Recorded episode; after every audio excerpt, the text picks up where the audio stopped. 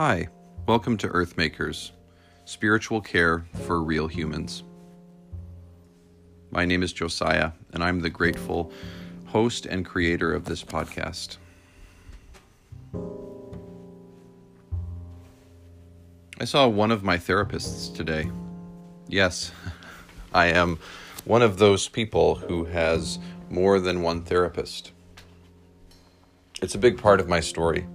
In fact, I tell my patients that I work with and who I counsel and teach in the treatment center where I work that if I did not have counselors of my own, I would be a fairly, if not completely, ineffective counselor in my work. I'm a huge fan of therapy and of the therapeutic process and believe that all humans could benefit from therapy. And believe that all humans should be going to therapy. Yes, that means I believe just like all humans should be able to visit their doctor, their primary care physician, to check in on their physical health and well being, that they should also be checking in with a licensed therapist or counselor.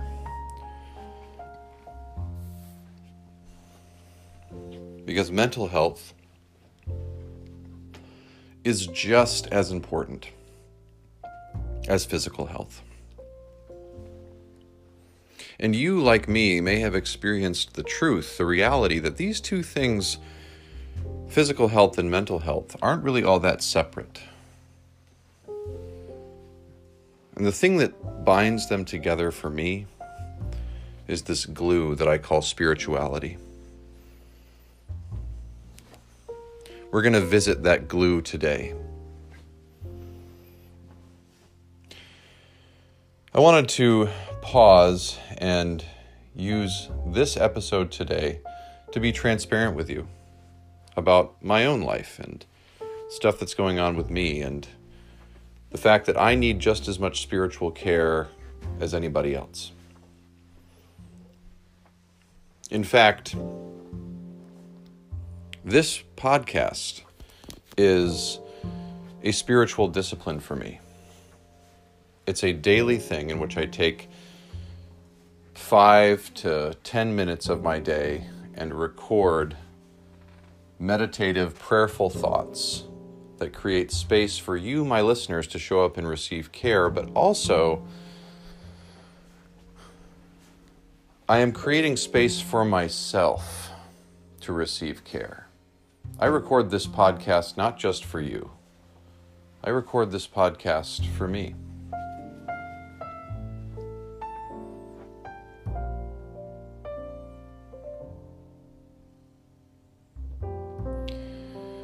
It's Lent in the Christian church, and during this season, people give stuff up. And I've been asked by the counselors and therapists in my life to give up outside of the workplace give up trying to take care of everybody else. That's a tall order for me. And my counselor, my therapist, asked me a question today, just this morning, that I want to ask you. And here is the question when performance is your protection, where can you go to let your guard down?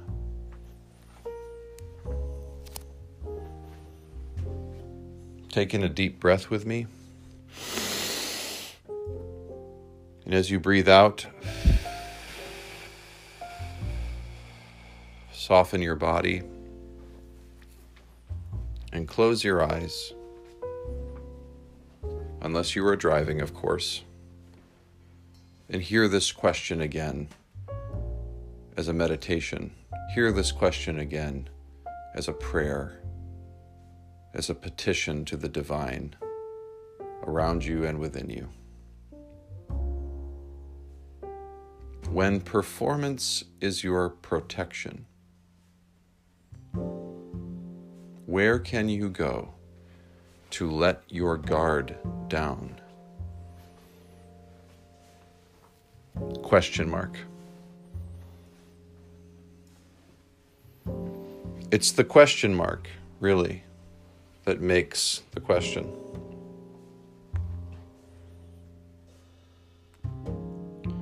Question marks create space for answer, for response, for reaction, for life to grow out from death.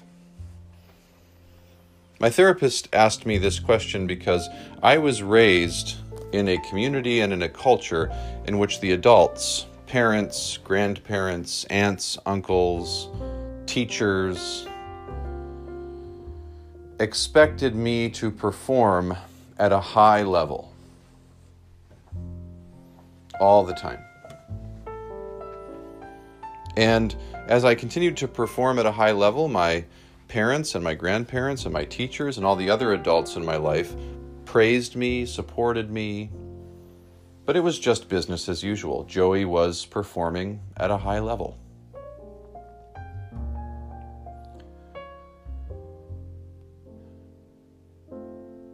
I had become addicted to the approval and the applause of the adults in my life.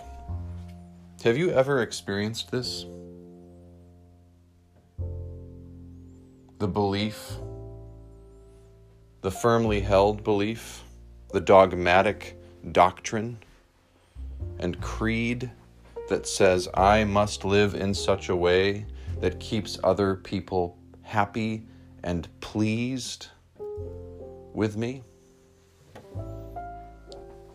That it is my goal, my job in this lifetime to provide that service for others?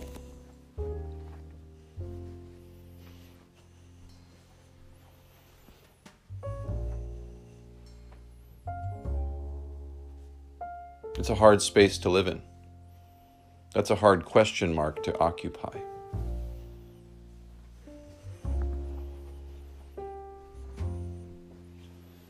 When I did not perform at a high level,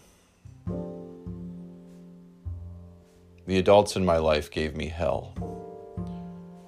I don't necessarily blame them entirely for that. They had become comfortable and used to me performing at a high level. And when I underperformed, according to their standards, it was something they just didn't know how to cope with.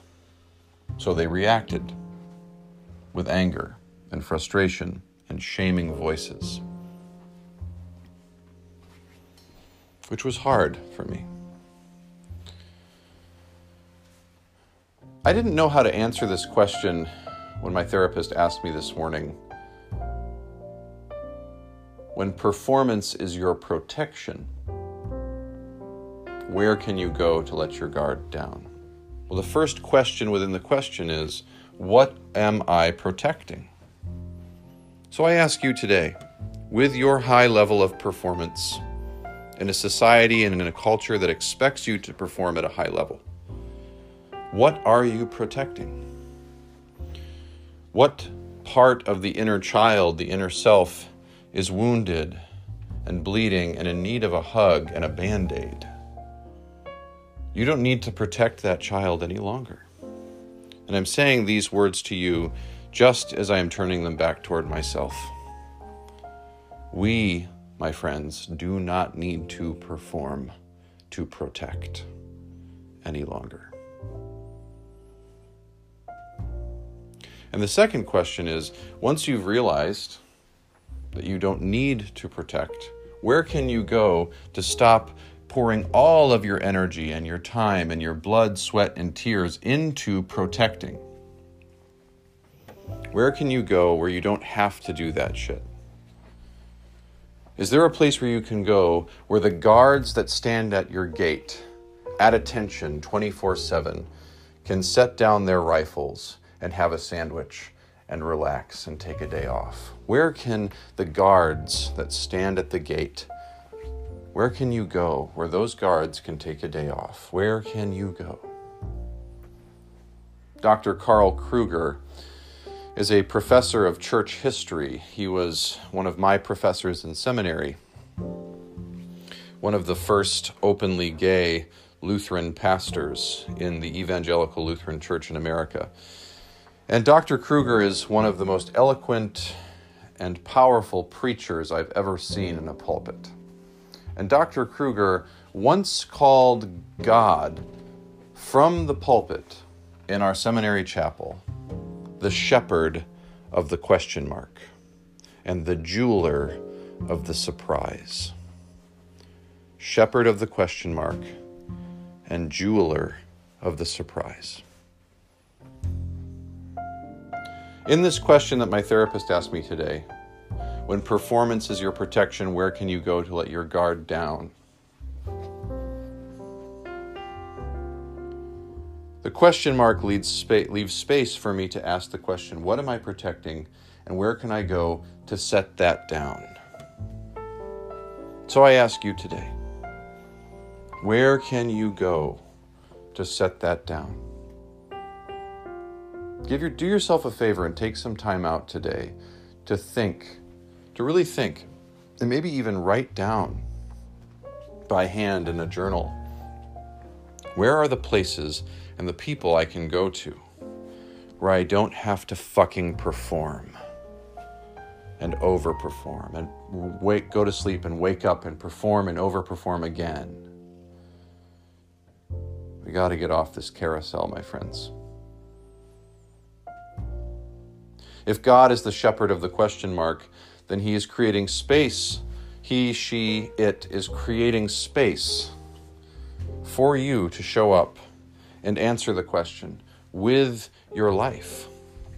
You don't have to have an answer today, but just searching for an answer might be good enough. Saying, I don't know today might be good enough because I don't know is an answer. Whatever your answer is, it's sufficient for today. But Dr. Kruger also called God the jeweler of the surprise. So, first, God is this shepherd of the question mark, creating space with question marks for us to live out an answer. What a beautiful privilege that is. What a wonderful grace that is. And then, secondly, the jeweler of the surprise. That in the midst of that space, maybe the answer is something we don't know today, and that's because the answer is a surprise, a gift, an unwrapped gift that we receive from whatever we consider to be our higher power, as our higher power sets it in our laps, unwrapped just for us. Maybe you're an atheist today and you don't believe in God, and that's fine. You don't have to believe in God. But there's still somewhere in your life a surprise, a gentle, healing surprise waiting to meet you in that space where there are question marks. Are you okay to be interrupted by surprise? Question marks and surprises are holy interruptions. And we need those. Today, my therapist asked a question that was a holy interruption in my life. It was a challenge. It remains a challenge for me to answer that question. When performance is your protection, where can you go to let your guard down? I'm still looking for the answer. And that's okay. Thank you for creating space for me to be vulnerable and transparent with you today. Take good care of you, and I'll see you tomorrow.